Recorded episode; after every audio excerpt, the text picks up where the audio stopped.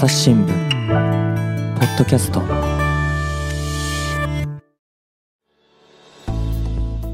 皆さんこんにちは朝日新聞の堀江真由です始まりました月刊サポキ12月号今回集まってくれたのはこちらのお二人ですえっ、と、朝日新聞の山下修平です。よろしくお願いします。はい、飯島啓二です。よろしくお願いします。よろしくお願いしますこの3人でやるのはね初めてですよねはい。はい。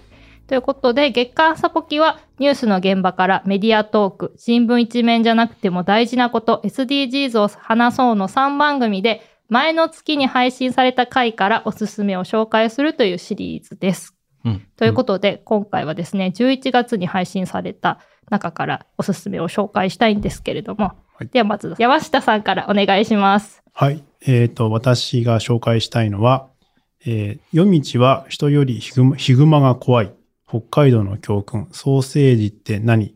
えー前編、えーナンバー497と、後編のヒグマにご注意。機内アナウンスで、食べ物とゴミに気をつけよう。ナンバー498です。はい。これ SDGs を話そうからのあそうです回ね。これどういった話ですか？はい。これは、えーっと、今年うん、流行語大賞に、えーっと、アーバンベアと OSO18 という、あの、熊が、うん。すごくあの、全国的に、えーっと、話題になったんですけど、まあ、あの、ヒグマ？はい。ね、人を食べてしまうかもしれない。うんそんなあの、あのー本州にはいない北海道だけに住んでいるヒグマっていうのが、北海道で非常に、えー危険な動物とされているんですけど、それが徐々に街の方に出てきてきてしまっていて、そして、えーっと、それがあの人の生活を脅かして、一方で、その熊を殺す、危ないから殺してしまうんですけど、それが逆に、あのー批判を、が生まれてしまう。動物愛護の観点から、ヒグマは殺しちゃダメなんじゃないかっていうような、そんな議論が、あの、北海道で持ち上がっているというのを紹介してもらったコーナーで、あの、回です。はい。刑事は北海道出身ですよね。そうなんですよ。札幌出身なんですよ。うんん会ったことありますか？こうん。いや、これ実は聞いてて、勉強になるなって思ってて、僕会ったことなくて、おーそうなんですよ。僕の熊の知識はゴールデンカムイぐらいだと思うんで、ああ、え、学校でそのヒグマについて、そこういうとこ注意しようみたいなのっていうのは勉強したりするんですか、うん話はされるんですけど、まあ、勉強っていうぐらいだったかなっていうと、んそうではなくて、ただまあ、ホームルームとかで気をつけようって言われますし、よく考えたら、ちあょーっと出たこともあって、出たら集団下校。あ、そうなんですね。はいやっぱりあるんで。小学生の時とか、うんみんなで帰ろうっていうのはたまにあったんですけど、やっぱ僕の頃、僕が子供の頃、まだそんなに騒がれてはなかったんですよね。うーん。だからだんだんね、これここにもあるけどね、今年になって結構。そうですね。今年すごくあの熊の被害が北海道だけじゃなくて、まあ、全国で多くて、どんぐりが不作になると、あの、どうしても食べるものが少なくなってきて、で、あの、人間の生活しているエリアにヒグマが出てきてしまう。まあ、月のワグマ、本州に住んでるクマも出てきてしまうっていうのがあって、私あの、たまたまこの社会総合面のに着く日に必ずクマの話題が今年あって、あ、着くたびに多いなと思っていて。あの、紙面編集で組まれてる時っていうことですよね。そうですね。そう、それで今年はあの、6人の方が全国で亡くなっていて、うん。うん。北海道でも2人の方が亡くなっているので、うん。まあそれはヒヒグマのね、被害なんだとは思うんですけど、あの、そういったあの、リアルに危険が、あの、全国でひたひたと、クマにが襲ってくるけれど、それも、でもその原因は、まああの人間のね、生活環境が変わってきていて、うん。高齢化で、えー人がいなくなって農、農業をしする人がいなくなって、耕作放棄する畑ができてしまって、そこに藪ができて、だんだん熊が入っていても全然気づかずに人間と近いエリアまで熊が進出ししてきてしまうっていう、まあ、人間の生活にも原因がありますよっていうところが、あの、非常に大事なテーマかなと思っています。そうですよね。本当はあの街中で出始めるっていうところで、リスナーさんからもそういったことでね、あの感想いただいているんですけれども、ちょっと読んでもらってもいいですか？はい。じゃあ、えーっと、久保和恵さんから、と今年こそ札幌の市内での熊の出没がとても多くなっていますが、えー札幌市東区での出没は誰もが考えもしなかったと言っても過言ではないと思います。これ本当そうだと僕も思います。はい。ね TBS ラジオのセッションでも熊の特集で個人的に熊の話のはしごでした。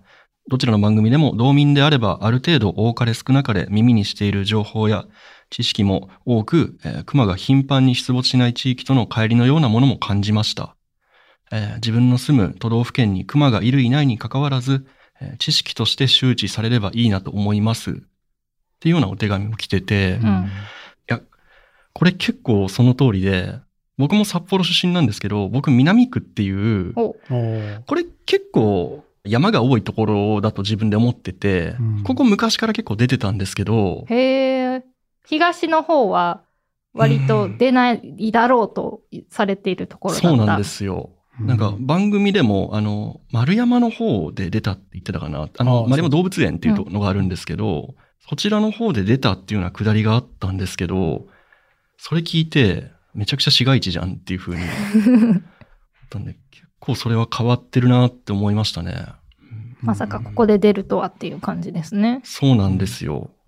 でも番組聞いた後僕、札幌にいる親に、熊大丈夫って LINE したら、うん。今年の6月に、あの、公園に熊出て、そこ立ち入り禁止になってるって言ってて、へえ。家から15分ぐらいですか、歩いて15分ぐらいの公園に、結構近いです。うん。はい。え、行ってた？ちっちゃい頃。あ、行ってました。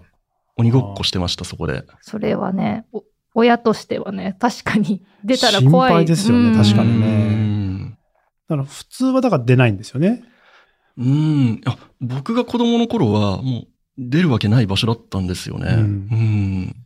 それがちょっとずつ変わってきてしまっているっていう。うーん。そうなんですよね。本当この20年ぐらいでかなり生活圏変わってるんだなっていうのは、うんこれを聞いて親に聞くことで初めて知るっていう、そういう意味でありがたかったです。と確かに。はいこの新たなね、地元民も発見があるっていうね。うーん。私、岐阜に、あの、前任地、岐阜の高山にいたんですけど、うん。高山はむしろ山の中の町なので、はい。むしろあの、えーっと、熊の住処に人間が住んでいるみたいな言い我々が方をお邪魔しているっていう。しているっていう感覚だから、会うことは本当にすごく頻繁で、うんうちのえー市役所の安心安全メールっていうやつがあって、はいそれに必ずあの熊目撃情報が送られてくるようにチェック入れるんですけど、そうすると本当日々、うん。季節を問わずなんかあの、冬眠の時期は除きますけど、届いてきて、まあ時々ね、怪我する方もいて、でも月の悪魔も結構危険で、はい。私のあの、えーっと、知人のご親族も、あの、襲われたことがあって、へ本当ー噛みつかれて、ちょっと、あの、顎だったかな？ほっぺただったかな？肉をえぐられちゃったっていうようなこともあって、やっぱりあの、月のアグマもやっぱ危険だし、はい漁師さんに取材もしたんですけど、あの、やっぱ熊は、やっぱり鉄砲銃じゃないともう対応できないから、本当に、あの、全然、あの、舐めちゃいけないみたいなことはやっぱり言ってましたね。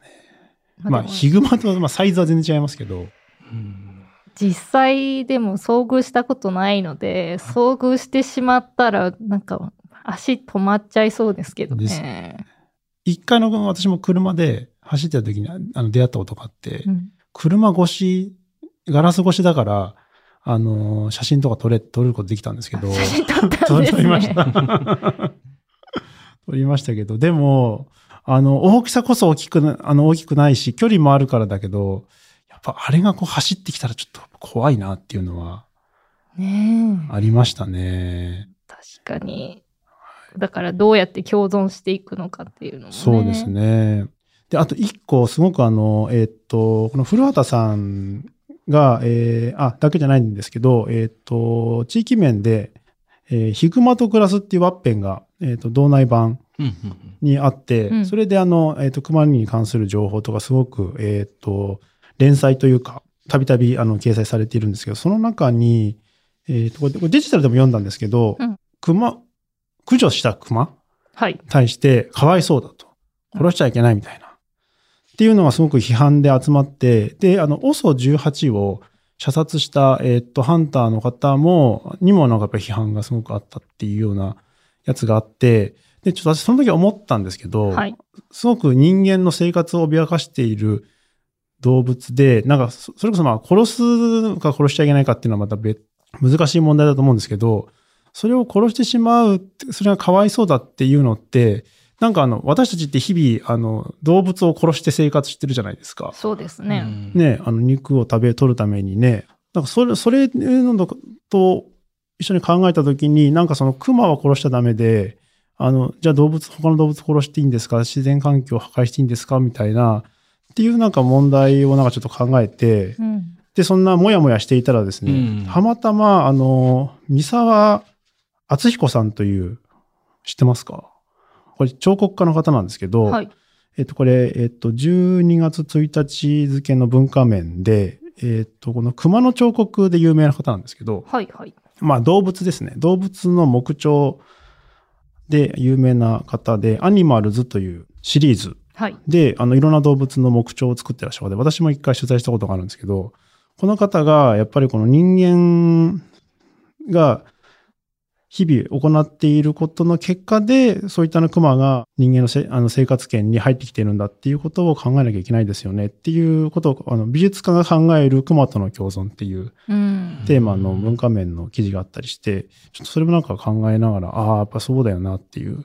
必ずしも、あのー駆除するうん、殺処分をしてしまうことに対して、ちょっといろいろ考えなきゃいけないなっていうふうには思いました。そうですね。だから、その一個だけを見てね、普段自分たちが食べてる牛とか、その殺処分とかありますし、私も小学校の頃そういう映像を見て、はい。あの殺処分するところだけ見て、はい。でこれどう思いますかって言ってグループで話し合って、やっぱ牛さんかわいそうだだと思いますみたいな最初意見出るんですよ。うんうんでもその後に、でも我々そうやってあの殺すシーンだけ見せるんですけど、その後にその自分たちが食べるでも食べるためにはそういう殺処分をしなきゃいけないっていうことがありますよって、全工程を見終わった後にはい。もう一回話し合って、うん。な考え方が変わるというかそのやっぱりその命の重さっていうところをうん考えさせられるっていう勉強をした記憶があったなと思って、そうですよね。そうかの、あの、自分たちの生活の中にね、で、やっぱり結果、私たち今、東京だとね、あんまり感じられないですけど、本当に、あのー少し離れれば、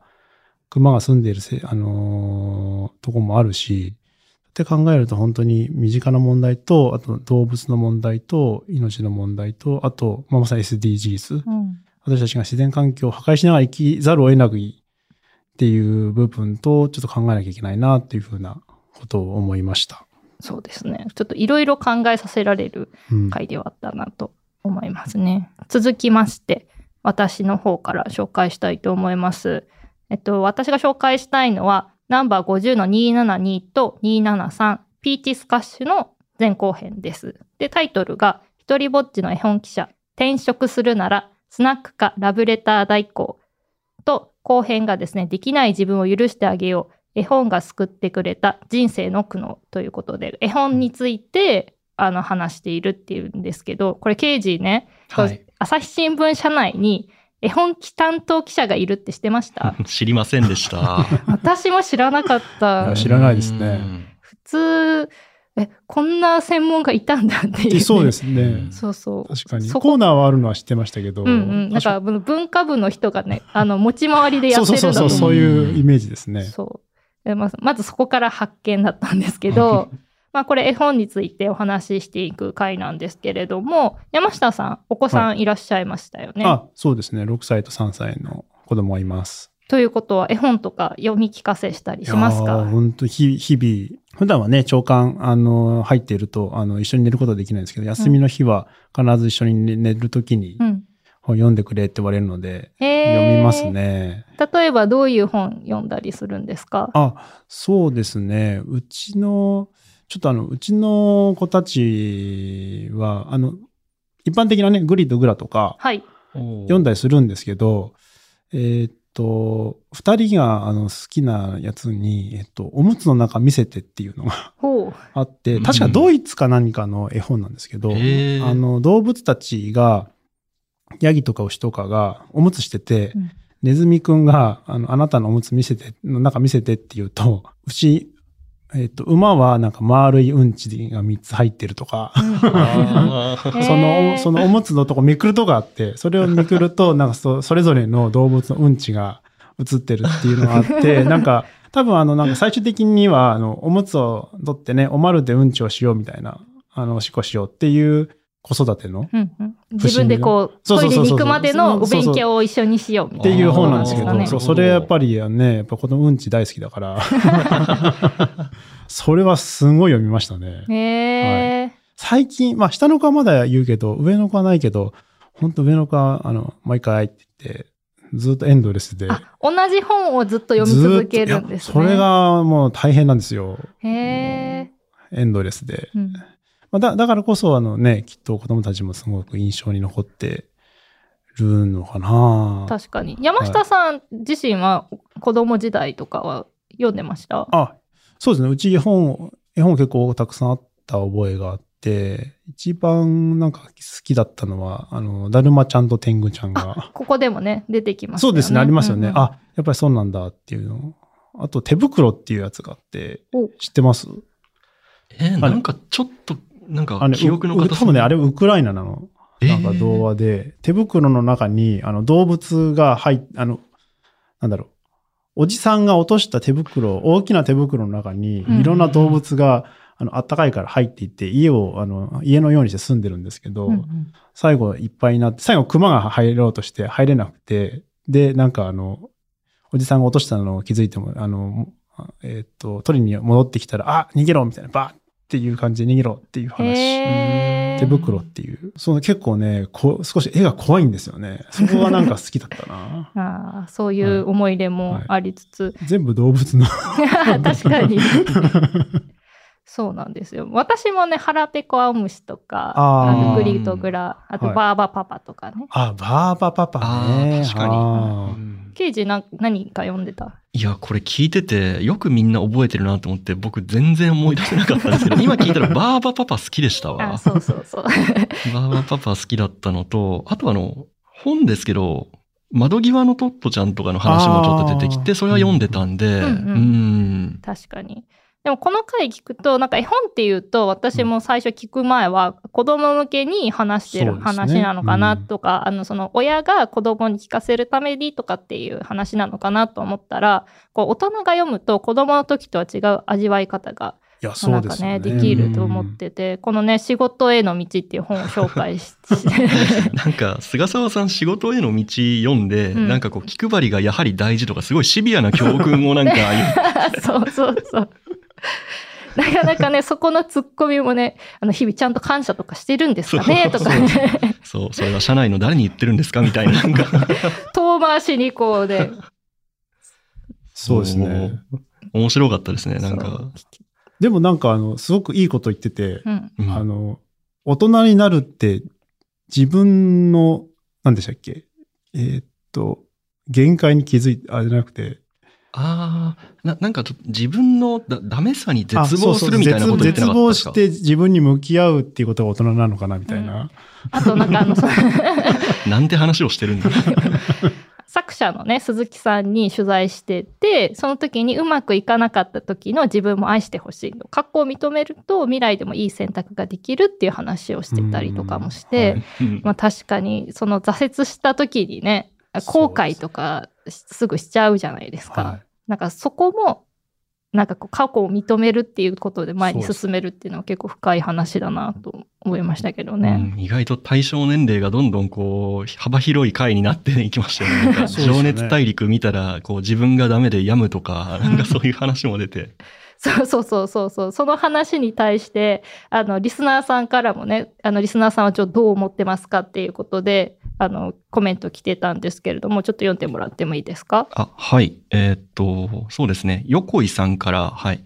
来ていますね。えー情熱大陸やプロフェッショナルを見ると絶望しか感じないという菅沢さんの話についてリスナーはと質問されていたので、えー N1 としての意見、自分語りですが、私も昔はすごい人の話を読んだり見たりすると、ああならねばならない。え出ている人と比較してできていない自分に落ち込んだり、無能さを感じていました。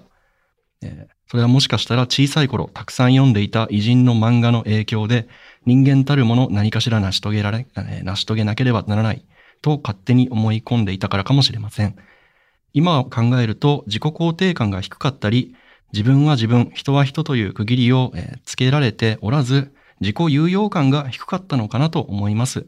年齢を重ねるにつれ、えーいい感じに生きればいいんだ、自分自身の人生なんだと思えるようになったので、今は絶望には陥りません。という、うーん。なんか、結果的にすごくこう、深い話が引き出されている。そうですね はい。え、お二人、刑事とかどう？情熱大陸見て。いやー、嫌味はしないですけど、うん。確かに自分はなんてちっぽけなんだろうっていうのは、ちょっと思っちゃうところあるんで、僕結構わかるって思いながら聞いてましたね。山下さんは？私はあの、田中記者とうん。同じで、私はこういう取材をして、こういうふうに原稿書こうかなって。取材する側でなんか見仕ちゃう。事目線で見ちゃうっていうね。あ、こういう人取材してみたいな、みたいな。うん っていう感じで。まあ確かに。でも私、別に、その私、ここにある、その自分は自分、人は人っていうか、その情熱大陸に出てくる人と自分を比較するなんて発想はなかったのあ、で。私もそうですね。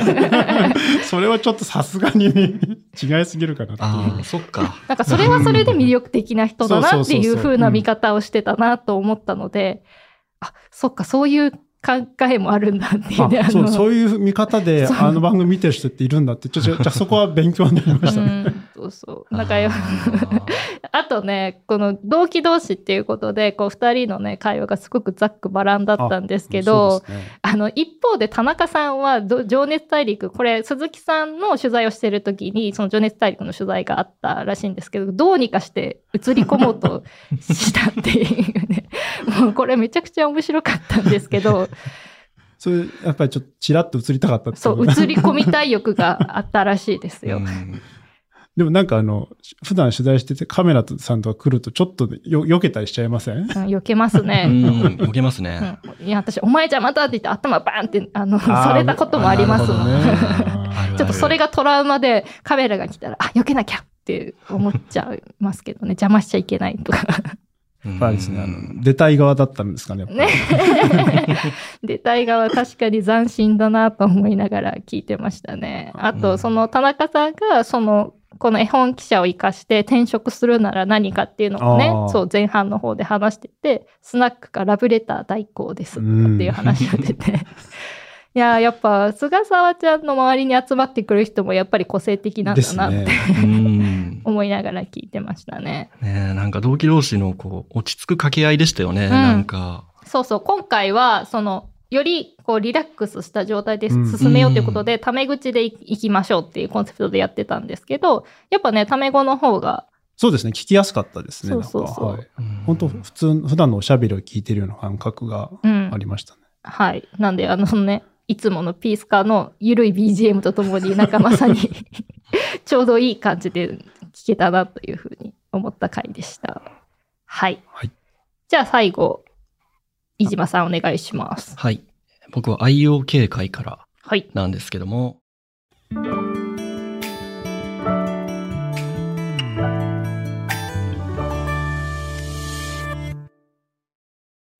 皆さん、こんにちは。朝日新聞ポッドキャストには他にもおすすめの番組があります。新聞一面じゃなくても大事なこと、SDGs を話そう。月曜から金曜日まで多彩なテーマをお届けします。どこかの誰かの人生の匂いがする番組とリスナーさんから好評です。SDGs を話そうで検索してみてください。えーナンバー100の129、えー読書をしてもすぐ内容を忘れちゃう。うん伊藤大地がズバリ解決。ということで、はい。これ僕結構、なんだろう、すぐ使えるライフハックっていう意味では結構、あの、かなり価値があるんじゃないかと思って、すごい自分の中ではもう、あの、わかるっていうか、その、すぐ使えるっていうふうに思いながら聞いちゃったんですけども、うん。と、リスナーさんからお便りが来てて、うんと本を読んだりしても、記憶なかなかできなくて内容を忘れてしまいます。で、こういうのってどうしたらいいですか？っていうお便りに対して、えー伊藤さんがメインであの答えられたんですけども、とやってることとしては、その読んだ本の内容をうん自分で自分に解説するっていうのがいいっていう、そういう答えだったんですけども、うんどういうことかっていうと、アウトプットがある方がまあ覚えるっていうのはわかるじゃないですか。そうだね。はい。で、僕も昔忘れるので、読書の記録とかつけてたんですけど、はいそれってめんどくさくなって、やらなくなるんですよ。確かにね、結構労力いいるもんね。そうなんですよ。日記と同じで。うんなんか伊藤さんはなんかその僕のそのレベルの上を行っていて、その音声認識とか今あるから、自分で喋っちゃったり、うんもう喋るだけだったり、うんもしくはボイスメモみたいな感じで、その本の内容を、これはこういうことで、面白かったのはここでっていうのを喋ると。喋ることによって、自分が実は理解できてないなっていうところは見えるし、うん自分がどう思ったのかも輪郭が見えるしうん、あと喋るんだったらめんどくさくないからすぐできるっていうようなお話をされてて、結構神田さんも奥山さんもなるほどみたいな感じだったんですけど、そうそう、IO 警戒の中でとても実用的というか、すぐ実践できる回だねっていう話をね。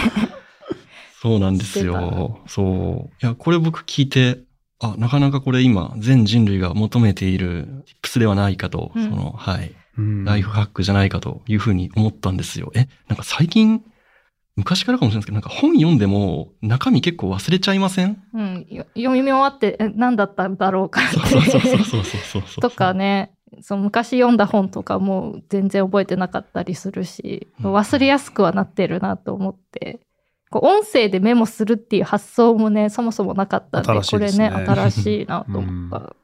そうなんですよね。これ結構、この仕事とかしてると、自分がいろんなものに触れてるはずなのに、うん話すってなった時に引き出せないって結構あるなって思うんですけど、結構ないですか？そういうこと。確かにそうですね。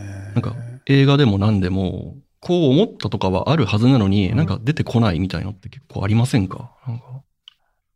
だからやっぱりえ原稿で書くんですかね。うん。っていうことなのかなそれでだから、それで文字でアウト喋れたり。プットしてっていう。そっていうことなのかもしれないですね。あ、そうなんですよね。多分記者だったらう、んそれをこう原稿にしたり、うんある程度吐き出す機会も強制的にあるんですけど、まあ、それがある人が全てじゃないと思うんで、確かにね。でもやっぱ文字で書くよりも確かにその伊藤さんが言っているように口に出して喋った方が記憶に残っている気はしますね。ああ、そうなんかそのポッドキャストを始めて、うん。ポッドキャストで喋ったこととかの印象的なところとかは割と覚えあ本読んでてその覚えてたとこよりも覚えてるかもしれないってちょっと思いましたけどね。確かになんか音に乗せた方が、うん。なんかエピソード記憶になる可能性高い気しますね。うん。なんかこの時山下さんと堀江さんいたなみたいなのってちょっとこう、そう、そうそう、そう。そう確かにそういったね。うん。もういや、なんか僕大学生になった時ぐらいから読んだ本の内容って結構ノートとかに書いてたんですよ。うん。うん。なんかもう読んだだけじゃ忘れちゃうから、あとなんなら映画の中身とかもちょっと書いたりしてたんあですよ。私もやってた、うんやりますよね。うんやる。忘れちゃうからでも覚えとかなきゃいけないしって言ってメモしてた。でも、お 覚えとかいけ 覚えておかないといけないってどういうこと？いやだかこのちゃうんですよそうそうそう話してる時にあこの映画見たなとかって言った時にこの映画のこのシーンがとかっていう話をしたい時あるじゃないですか。そう。ね、それにまあ物書きというか記者とか志望してるんなら何かしらこう血肉にしたいって思いはあるじゃないですか。そういうことなんですね。文物を見たら。うん。なんか、あ、でも伊藤さんがまずその、まず読んでる間楽しいんだったら、それは一個、その、それは一つ読書体験としてあるから、それでいいっていうふうにも言ってて、ただまあ覚えたいんだったら、その吐き出すのがいいっていうふうに言ってて、うん。あ、なるほどっていうふうに思ったんですけども、うん。そう、だから、読書の記録やってたの僕いつの間にかやらなくなってたんで、口に出せばいいっていうのは、あなるほどなと思って、ちょっと自分一人でつぶやこうかなと思って。はい私、あの、大学院の時に、うんあの、大学2年生の時って、えーっと、学部の3年生の、に、ゼミ持つんですよね。はい授業やるんですよ、半年。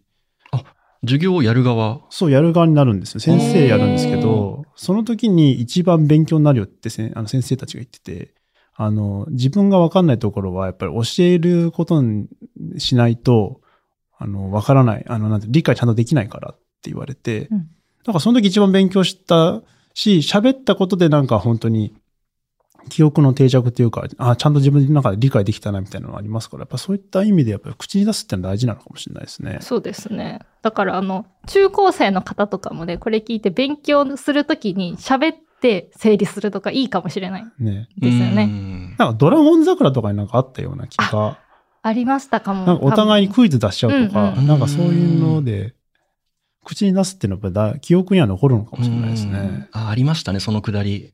なんかそなんかそちょっとそれ思い出しましたね。うん ちょうど受験シーズン。はい。うんだしはい。で、そんなね、IOK の3人なんですけれども、来年、2024年の2月2日、にゃんにゃんの日とはい言われて、にゃんにゃんにゃんじゃないですね。にゃんにゃんにゃんじゃなくて、にゃんにゃんです。にゃんにゃん2月2日からですね、あの、IOK の3人が、まあ、メンツ用ということで、うん。いろいろリスナーの皆さんの質問にお答えするイベント、リアルイベントと、あの、当日来られない方もいるので、オンライン配信もやってますのでね、うん。こちら、あの、申し込みたい方は、あの、概要欄の方に見ていただければと思いますのでね、ちょどんなね、リアルな感じでメンツの3人が答えていくのかっていうのはね、ちょっと楽しみだし、ドキドキしちゃいますね。そうですね。まあでも 遠方の方もね、あの、配信見れるっていうことで、はい。うんそうそう。ちょっとあの、配信するのが今回初めての試みなので、朝ポキではですけれども、配信っていうのは、あの、オンラリアルもして、オンラインもしての同時はね、はい。うんはいちょっとどうなるかわからないんですけど、ちょっとね、ぜひ温かい目で 見守っていただければと思います。はい。はい。で、ここまで、あの、それぞれの推しエピソードを紹介してきたんですけれども、まあ、今月はですね、他にも、あの、エピソードがあったので、ちょっとだけ紹介したいと思います。まずはですね、大阪の井岡さんが MC をしてくれた、ニュースの現場から、イギリスはロンドンだけでは語れない、パブから聞こえる地方の本音、ナンバー1319ということで、まあ、ブレグジット、そのイギリスの EU 離脱が決まった国民投票から、まあ、7年が過ぎたんですけれども、まあ、その6月、2023年6月の調査で離脱は間違っていたっていうね、答える人が半数を超えたっていうことだったんですけれども、じゃあ一体あの熱狂は何だったのかっていうことで、まあそれを、まあその都市ではなくて、その都市から離れた地方のパブを巡っていくっていうね、声を傾けたのを取材した記者の話を聞くっていう回だったんですけれどもね。やっぱね、井岡さんの語りがすごく面白いので、うん 心地よく聞けましたよね。うんなんか、軽妙な感じで。そうんで、あの、リスナーさんからもそういう意見とかもありまして、ちょっと感想読んでもらってもいいですか？はい。えー、鈴音さん、鈴音 AKA 赤メガネさん。かなり記者のお話は聞いてみたかったので、あっという間の時間でした。印象に残ったのは都市部が栄えてその他の地域がというところ、日本にも当てはまると感じました。これ結構その通りで、なんか、イギリスの話かなって思ったら、なんか、あれですよね。すごく広がりのある話というか、うんうん結局その、例えばトランプだって、そのアメリカで全土が支持してるかっていうと、そこにはその地方と都市の差があるとか、で、イギリスだったらこのサッチャーさんの評価とか、ここに行ったらこうで、ここに行ったらこうでっていう、この、なんでしょう。今結構世界で起きていることとか、で、うんそしてその日本で言ったら我々今東京とか大阪にいて本当に地方の本音ってちゃんとなんか政治で深掘りしてますかってちょっとドキッとするようなその指摘も。意外と身近に感じられる意うん見だったりそう、なんかイギリスの話かと思ったら、あれこれ結構俺らの話じゃないっていうね、広がりがどんどん聞いてたら見えてくるんですよね。うん分断ですね。そうなんですよ。そう。ちょっと僕らも気づいたらね、なんか東京から考えてないみたいな結構、なんか刺さりますよね。うんなんかそんなん言われたら。そうなんですよ。うんそれから、ガンモさんからは、井岡さんの程よく砕けた進行、関西弁が心地よいですね。あっという間の1時間半でした。っていう、ね。うん喋り、が本当うまいですよね、井岡さん。そう。なんかあの、硬い話だけど、井岡さんが喋ると、ちょっとその、柔らかくしてくれるというか、うん。なんか素朴な疑問も入れつつ進行していくので、それがすごく心地よかったりしますね。ミスドの回もそうでしたけど。ああ、そうですね。うんそう、結構井岡さんの語りと、井岡さんのファンがね、なんか、ツイッターとか見てると、だんだん増えているのが、なんか、そうそうそう。ほど心地いいっていうことでね、うん今後も楽しみですけれどもね。ねうんはい。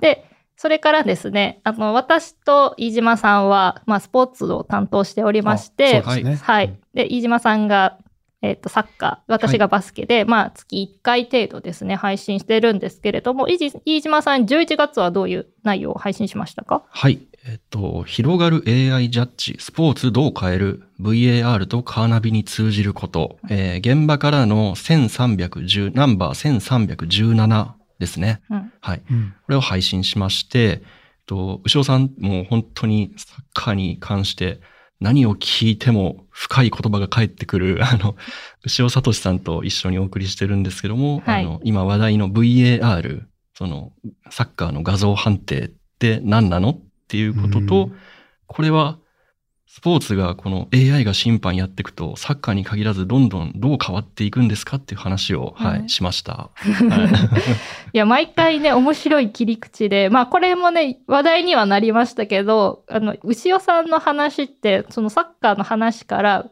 こう、いろいろ広がりがある展開をね、ね毎回お届けしてくれてますよね。いや、そうなんですよ。本当これ、手前味噌ですけど、おすすめです。なんかいや、なんか、ササッカー興味なくても、牛尾さんってものすごくその、話しているうちに、どんどん、この話だったら体操の話もしてるしうん、フィギュアの話もしてるし、で、最終的にはもうスポーツですらなくて、我々記者と AI の話とかもちょっとしたりして、そう、すごくそのスポーツ、サッカー自体もそうだし、そこからこう、社会とか現代を結構見ているような、はいうん。番組が多いので、これぜひあの、VAR 自体に興味ない方でも、はいおすすめなので聞いていただければと思います。はい。ちなみに12月はどういう内容の配信ですか？12月はですね、えっと、今年 J リーグが、うんあのシーズン30周年だったんですね。うんそうですね。はい。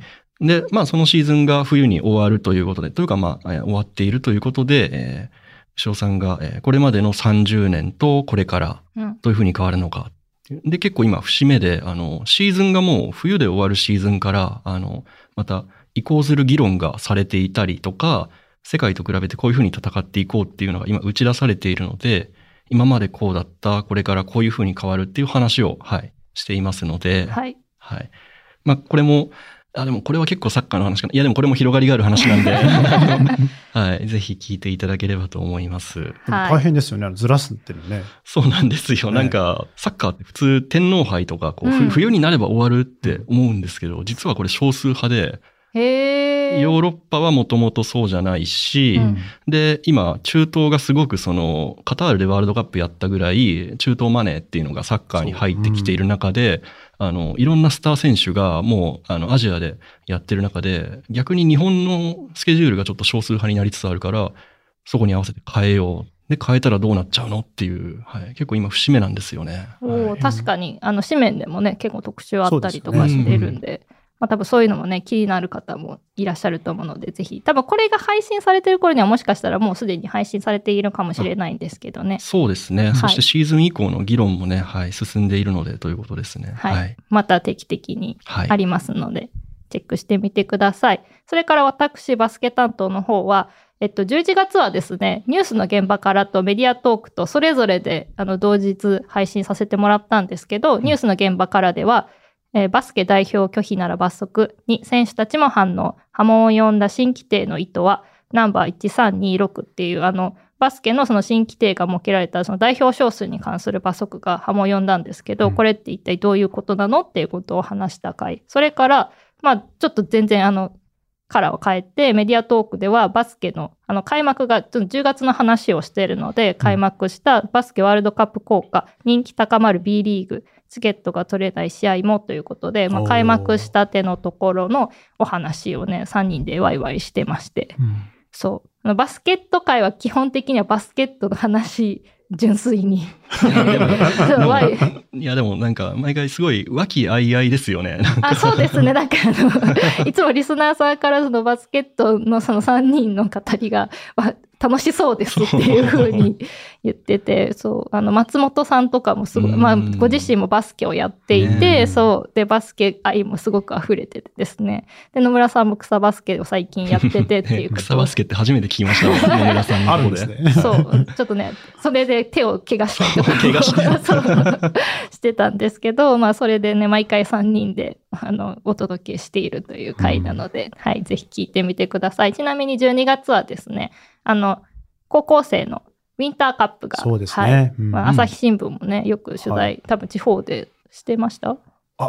ウィンターカップはたまたまないですけど、あの、代表チームのうん。前打ちとかはへ行えっ。て、外国人選手がいて、本当に大きいなと思っ そう実際に会うとね、て。いや、大きいなっていうのは本当思いますね。うん確かに。そういうのとかね、もう高校生でもね、すごい大きい選手とかもたくさんいらっしゃいますからね。ですね。なんかスラムダンクだなと思いましたもん、本当 小さくて速い、速かったり、うん。ね、本当にちょっとジャンプしただけでダンクみたいな。ゴリとかね。はい みたいうな。わ、すごい、ほん本当にこういう世界なんだ、みたいな。そう、あの、現実で見るとね、私もこの間 B リーグやっと行けたんですけど、まあその話はまた B リーグ会でしますけどね、もうやっぱリアルで見るとよりやっぱ違うなというふうに感じながら思っていた回でしたね。はい。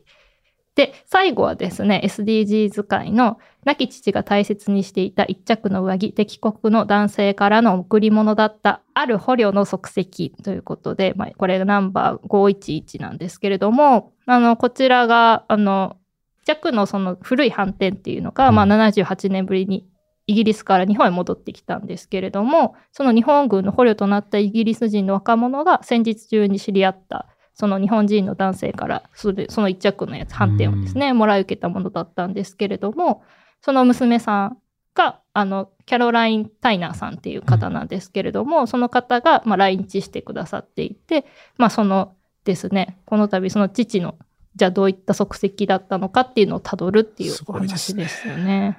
はい、これね、あの、気合入ったはうん。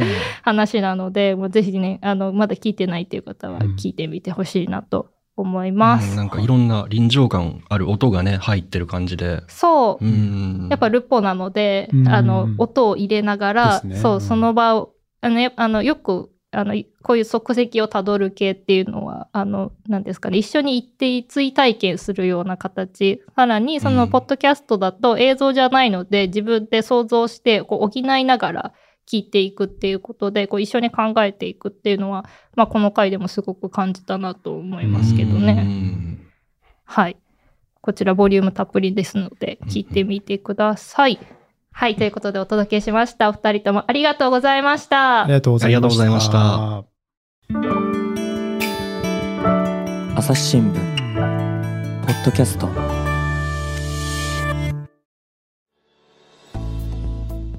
リスナーの皆様、最後まで聞いてくださってありがとうございました。今後も番組を続けるため、ぜひお力添えください。番組のフォロー、そしてレビューもお待ちしております。